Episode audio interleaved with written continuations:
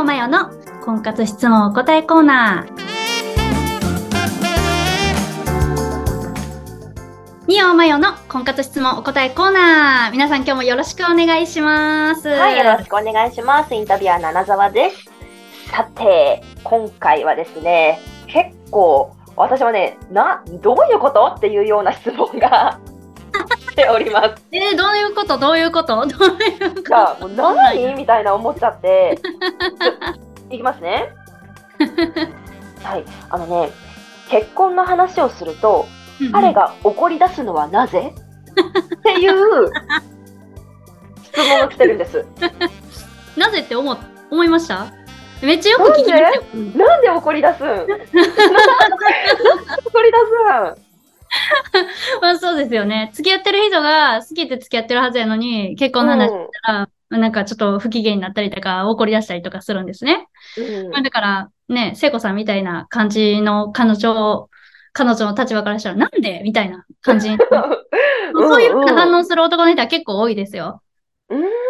で、あ、多いんだ。なんか、ど、どう、それ、そういう質問をよくいただくんですけれど、まあな、はい何に怒ってるんかっていうと、なんかちょっと私たちの未来ってさあ、みたいなことを言うと、ああ、まあちゃん、まあまあまあまあ、ちょっと仕事行ってくるわ、みたいな感じだったりとか、うん。朝の反応どうなんみたいな風に言ったら、いやいや、なんか、それ売り言葉に買い言葉にみたいな感じで彼も黙らせようとして、なんか結婚が目的なん？必死すぎじゃね？みたいなこととか言ってきたりとか、なんかそういう怒らせようとして黙らせる、せめて黙さ、黙らせるみたいなこととかうん。ね、なんかちゃんと考えてるって言ってるやんかみたいなこととか、ちょ、うん。俺もみたいな感じで、あの、と、ね、話し合いを避けようとしたりとか、うんうんすることっていうのは全然あって、けど別れるっていうわけじゃなかったりとか、まあ中には、そんな風に言ってくるんやったらもうなんか、もうちょっとこの先考えるわ、みたいな、別れの話ね。うん。で、自分はなんか好きやから仲良くね、なんかうまくいかせたいと思ってるけど、結婚の、このまんま長く付き合っていくっていうのも自分自身のその人生計画としては考えてないし、この人とうまくいったらいいけど、だから話進ませるしかないんだけど、でもその話を進めると、彼はその話をするのが嫌がって怒ってしまうと。っうんうんうん。ていうのは、結構ね、なんか今の、今の問題としてまあまああるかなと思う。うイメージできました。な、なんかそういうの。できました。うんまあ、できた上で、そうなってしまう男性の心理と、うんうん。解決策うんうん。を知りたい。純粋に。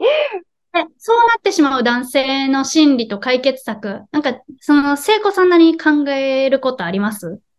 そうなってしまう男性の心理。うんうん。なんか付き合ってるけど、そうなっちゃうんだって。ねえ、でもなんかそっちこそ、なんて言うんだろう。そっちこそっていうね、責めるあれも、ちょっと私もどうかと思うけど、なんか遊びなんみたいな。こう、うんうん、そう思う。いてもいなくてもというかね、なんかそんな風に、ね、こう、感じてしまいますけどね。うんだからもうそ質問と同じ感情やね。そうそう、リンクしてる、この、この質問の方と私リンクしちゃってるけど。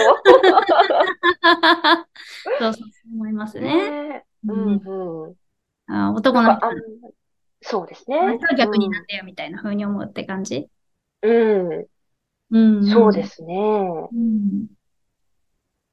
だから解決策なんて、もうね、だから、その話し合って続けるのか別れんのかみたいな、なんかそういう綺麗さっぱり、ゼロか100かみたいな、なんか。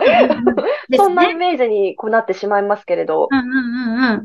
そうそう。まあなんか、それだと、そのうまくいく確率が減っちゃうんですよ。で、うんうんうんそれも、その確率を上げるというか、なんか、うんあわよくばうまくいかせるようにするにはどうしたらいいのかっていう話なんですけれど、はい。もう状況をね、考えてあげて、彼の状況、うん、なんか、な、なぜそういうふうにする、なんかポンポンね、あの、結婚まで話が進む友達の話とか羨ましいかもしれないんですけれど、そういうふうにちょっとひよっちゃう男の人っていうのも、まあまあいてて。で、それはやっぱり、男の人、なんか結婚って男の人からしたら責任を取るみたいな、女の人の人生も背負うみたいな、あの、うん。イメージを持ってる人多いかなと思うんですけど、女の人からしたら、まあ昔は永久就職みたいな風に言われたりとか、守っああ、安心材料みたいな感じだから、うん。あの、そういう風に、なんかちょっとポジティブに考えられる人もいるかもしれないんですけど、男の人は責任を感じちゃう。で、うんあとは自由に使えるお金も減るだとか、まあ、生活面でも違い、あとは気にしないといけない対象も増えるみたいな風に男の人はまあ大前提として結構責任を感じてるっていうこともど。あるかもなと。まあその人じゃないんでね、かもなぐらいまでかもしれないですけど、まああるかもなというふうに考えたとしたら、彼の、あの、生活の、あの、構成要素を考えてみるんですよね。まずは大きく仕事ですよね。今のその仕事の状況っていうのがめちゃくちゃ忙しい。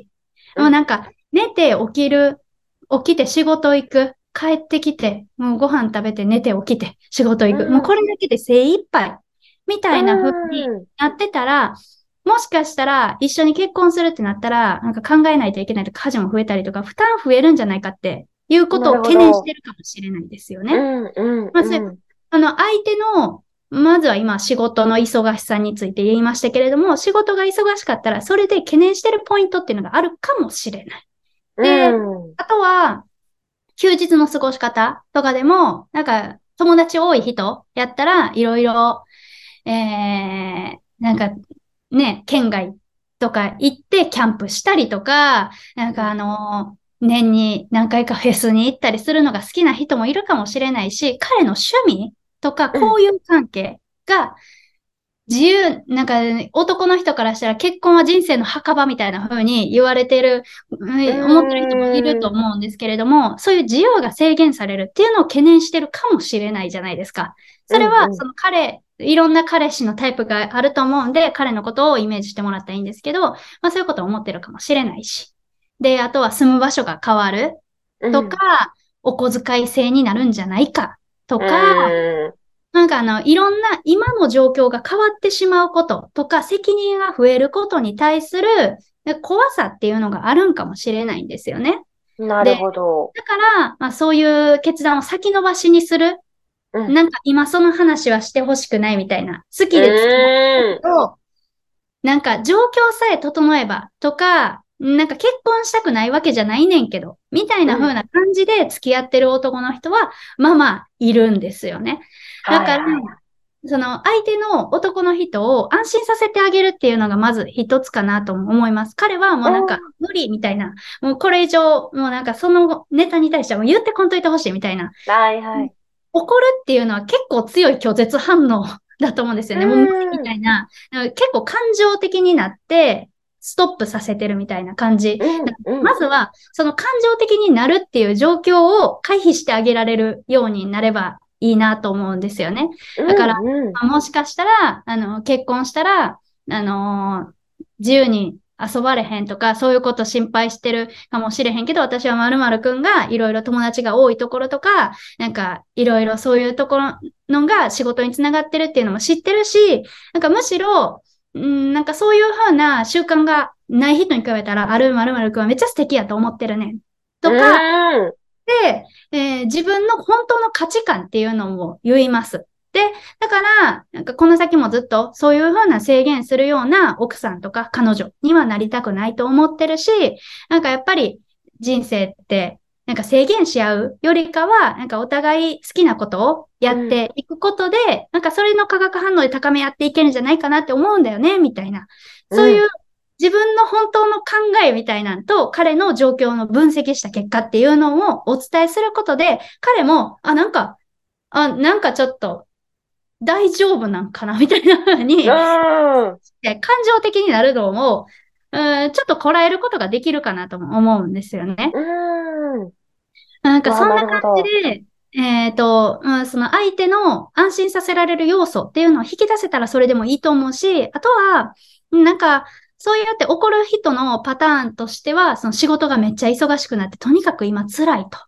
でもうん。うん転職を考えているとか、えー転職して間もないとか、状況自体が結構大変な時、うん。家族が病気とかっていうのもあると思うし、うん。まあなんかその追い詰められてる状況っていうのがあると、やっぱそうやって今はそれせんといてみたいな風に言ってくることがあると思うんですけれど、一つとしては、やっぱその状況が改善するのを待ってあげるっていうのも一つかなとも思います。うん。うん。うん。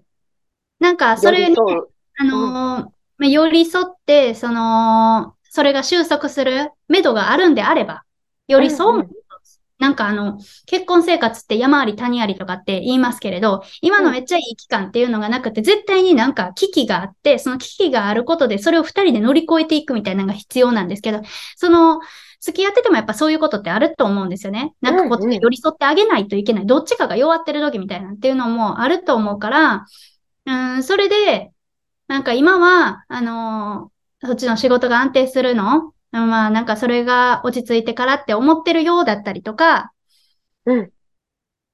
うん、なんか自分の中で、あの、松井氏があるとか見守ってるとか、あうのんうん。でね、ちょっと後押ししてあげられるような、うん、スタンスでいるっていうのも一つかなと思います。うん。でもね確、かに確かに。でもでもね、なんか、あの、それを、言ったら、婚活してる時っていうのは、なんか自由の身だとも思うんですよね。この人でもいいし、この人でもいいし、みたいな。あの、別にその人と別れてもいいわけじゃないですか。うん待つことだけが、その自分の幸せにつながるんかな、みたいな。うん。なるほど。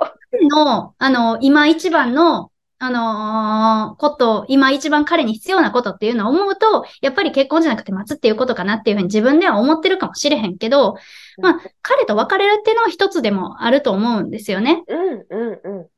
だからそれが、えー期期限を決めて、ここまでっていうふうに思ってるけど、とか、自分も自分で、まあ、なんかあのー自分が我慢して関係性を保つっていうのも、ちょっとそれも、ね、うん、関係のあり方としてはベストではないかなと思うんで、うんうんまあなんかあの、まあよくよく自分の幸せと、まあ彼の辛さっていうのを天秤にかけて、それを乗り越えていくのか、もしくは別の人に行くのかっていうの自由、意思も自由ですよという話。うん。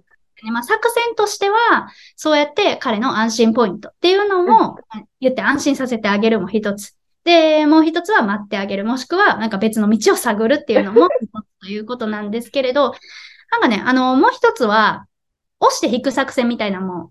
押して引くっていうのは、どんな場面でも使えるかなと思うんですけど、例えば、じゃあ、あのーまあ、好きで付き合ってて、で、私はこんな風に人生考えてて、結婚したいと思ってて、みたいな。彼がいつもなんか、まあ、自分は大丈夫やと思ってるけど、なんでそう思うみたいな、根気よく聞いていったとしても、彼はなんかわからんけど、感情的に無理みたいな風に言ってると。う。じゃあ、同棲してるんやったら、荷物をまとめ出すとか、なんか、えっ、と、一緒に付き合ってて、たまに会うとか、なんであれば、私もこの先のことっていうのは真剣に考えてるって、まるまるくんのことは好きやけど、自分の人生のことを考えたら、なんかこのままじゃあかんねんって思ってるめっちゃ真剣なトーンで言うとか、うん。今まで結婚結婚って言ってたのを引く。うん。で、彼がどう反応してくるんか。ああ。それが失うリスクもあるかもしれないけど、それが引くことっていうのも全然あります。うんうんでもねうん。、まあそこで、だからそうやって思わせぶりな感じの引くとかやったら自分の中で迷いがあるんですよ。自分の中でベストを尽くそう。ベストは尽くして、その上で引いたら来ることもあるかもしれないけど、まあなんかそうやって引くね、ポジションを取ってる時っていうのは自分の中の心に迷いがない状態でやってもらったらいいなと思います。なんか、失うかもしれへんってなったら結婚する、もう踏み切れることっていうのは、まあ人としてある反応かなと思うん。うんで、全然それはそれで、あの、もう一つの作戦としてはありで。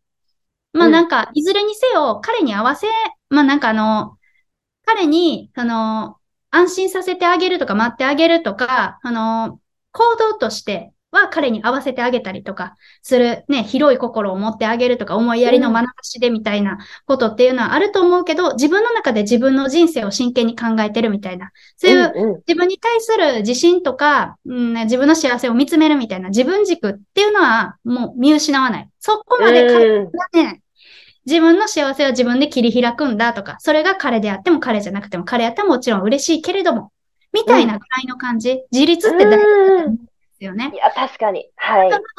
まあそうなると、彼がまあ怒ってくるっていうことも、そんなに感情的にならずにね、あの見つめられるかなとも思うんですよね。まあ、自分の人生の幸せっていうのは大事だけれども、彼は今そういう感じなんだなって、ここまで言っても、うんうん、あ、なんか嫌って思うことがあんねんな、みたいな。そしたら自分の、あの、レベルアップとか、魅力アップの方に頑張るかもしれないし、うん、もしくは、なんか、次の出会いにポジティブになれるかもしれないし、うん。あそこの部分で、あのー、最初、ね、あの、聖子さんが言ってたけど、なんなんあいつ？みたいな風に 思うところからちょっと変わるかもしれないんですよ、自分の。いや、確かに確かに。うんうんうん。だから、まあなんか自分の、まあそういうのを心の余裕みたいな風に、ね、女の人側の心の余裕みたいな風に言うんかもしれないんですけれども、うん、まあ自分はどうしたいんかっていうのが一番大前提の軸としてあるかなとは思いますね。はいはいはい。ああ、うん、なるほど。相手には相手の立場と考えてることがあるんだよという。うん。そうです。そした問題解決にはつながっていきやすいかなと思います。いや、確かに確かに。うんうん。うんうん。ポジティブな形でというか、ね、こちらもある程度冷静にうんうん。全然慣れるから、冷静に、ね。そうですね。確かにな感情的、そう、そうですね。感情的な時には、というか、強い否定っていうのは確かに確かに。まあ、そうさせているのも、うんうんうん、まあまあ、パートナーというかね。そう。うんうん、まあ、言ったら感情みたいなもんなんで、うん、感情ってなんかその状況次第で、その行き地が変わることってあると思うんですよね。うん、まあ、も1回目のね、話で言いましたけど、ちょっとこの話したいんやけどっていうのは全然ちょっとじゃないからっていう、うん、ちゃんとね、落ち着いてお腹もいっぱいで、疲れてなくて、時間もいっぱいあって、焦ってなくて、みたいな時に言うのがね。いいですね。思いますよ。はい。あ ありがとうございました。うんうん。なんかね、それこそこういう質問も多いっていうことだったので、うんうん、うんね、この内容を聞いて皆さんトライしていただきたいですね。うん、ぜひやってみてください。はい。では今回もありがとうございました、まよさん。ありがとうございます。はい。では皆様、えー、次回もお楽しみにしてください。